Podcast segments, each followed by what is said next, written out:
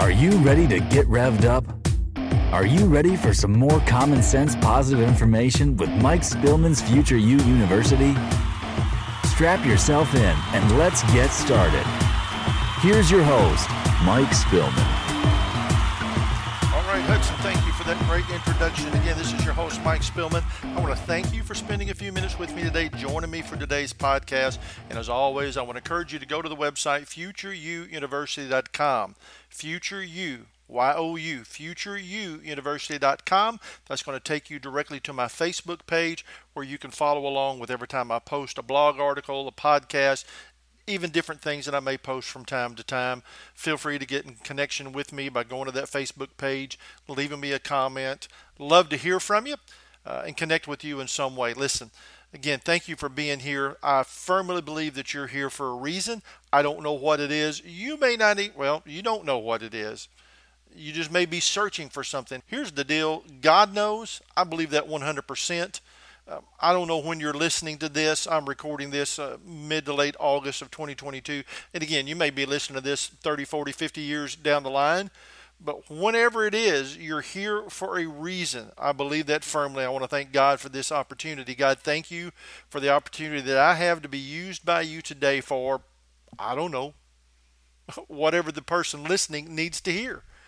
God, I just pray that you will use me through this podcast to say you want said, what this person needs to hear, that they will have their ears open and their mind open to hear and to capture that that is being said that maybe they need to apply in their own lives and not just to hear it, but to indeed do just that, to apply it. Thank you, thank you, thank you for this opportunity. Father, all these things I pray through the power and the name of your Son, Jesus Christ. Amen. Now, if you've not done so, make sure that you go back and read the last blog article or do both. Listen to the last podcast talking about, you know, live full and die empty. That's really the, the jumping off part of this. I'm calling this kind of a mini series. It's just like three. Uh, we'll be doing one more kind of thoughts connected on this. And so you really need to go back and kind of uh, get caught up on that and see where we're coming from on this. Today, this podcast is entitled The Richest Place in the World. And I want to invite you to go to the blog article again so you can maybe read this next part that I'm going to be reading to you. And I'm also going to put below the link to a video that I got this from. And I want to encourage you to go to that video and listen to it.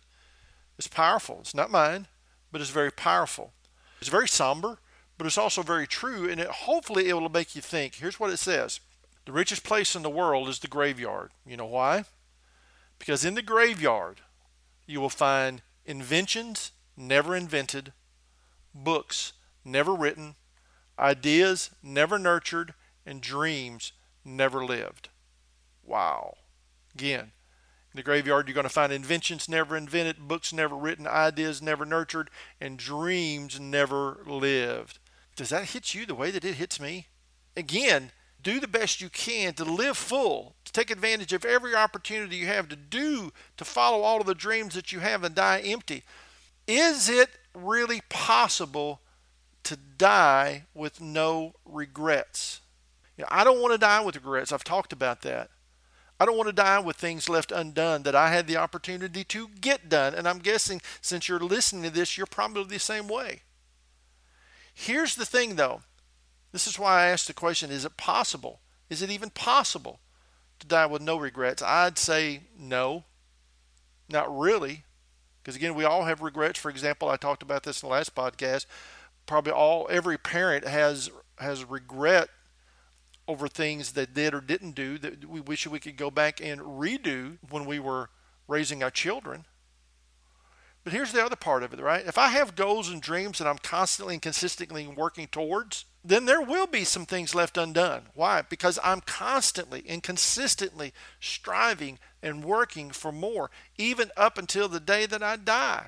So there's probably going to be some things left undone. But key in on this at the same time, I will have left this earth moving forward, moving towards something more in and for my life. Friend, that's not a failure. So even though you may be leaving some things undone, it's not a failure because you're consistently moving forward. In my opinion, that would qualify as dying empty with no regrets. Now, here's the thing I really want you to think about because this is, again, one of those things that are easier said than done. For all of us, the only way that we can accomplish this type of life, living, striving to live where there's no regrets, is by doing all we can today, right now. Why? Because today is all that we have. We can make plans, we can talk about the future, but today is all that we have. I hope I can get through this without getting too emotional. My best friend died unexpectedly almost two weeks ago. I was floored. Heart attack. Taking many motorcycle rides with him. Talked to him on the phone quite often. You know situations like that as well. My friend had plans. I guarantee you, he had plans. Him and his wife, his family had plans. So we must take advantage of what we have available to us today. That's all we can do. That's all we can manage. That's all we need to be managing. Yes, make plans. Be wise in what you're planning for your future, for your financial future, whatever you want to be talking about in that area. But bottom line, when it gets down to it, all we have is today. That's it.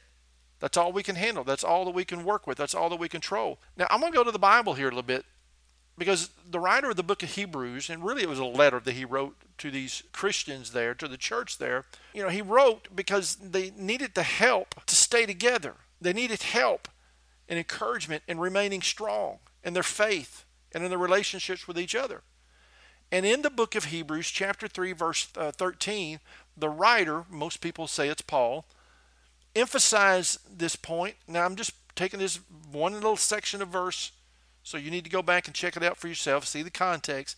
But he says this, but exhort, what word we would use today would be encourage. So encourage one another daily, get this, while it is called today. Notice now, he said to do it daily, but he pointed out don't put it off, don't wait, do it while it's still called today. I think that's a powerful point. So that's all we can do is what we can do today and make sure that you do all that you can do today. Will you go to bed tonight possibly with some things left undone? Yeah, probably. But when you break it down into these daily sections, it's easy then to maybe see where you fell short, what you left undone, and then work to improve and get that done tomorrow. If you're allowed to live tomorrow, one day at a time. So, again, let me say it again. The only way that we can accomplish living our lives fully and leaving no regrets is by doing all that we can today. One way that helps tremendously, and by the way, the writer of Hebrews refers to it as well later on in chapter 10, verses 24 25. You can read ahead on that if you want to. I'm going to be touching base on that in the next podcast. Is based on the people that make up our circle. And that's what we're going to be talking about in part three of this mini series, the final one in this mini series. My next podcast, my next blog article is how important it is as far as the people that make up our circle. Be thinking about that. So live your life full and die empty. Live with no regrets, but understand that the most important thing is what you do today.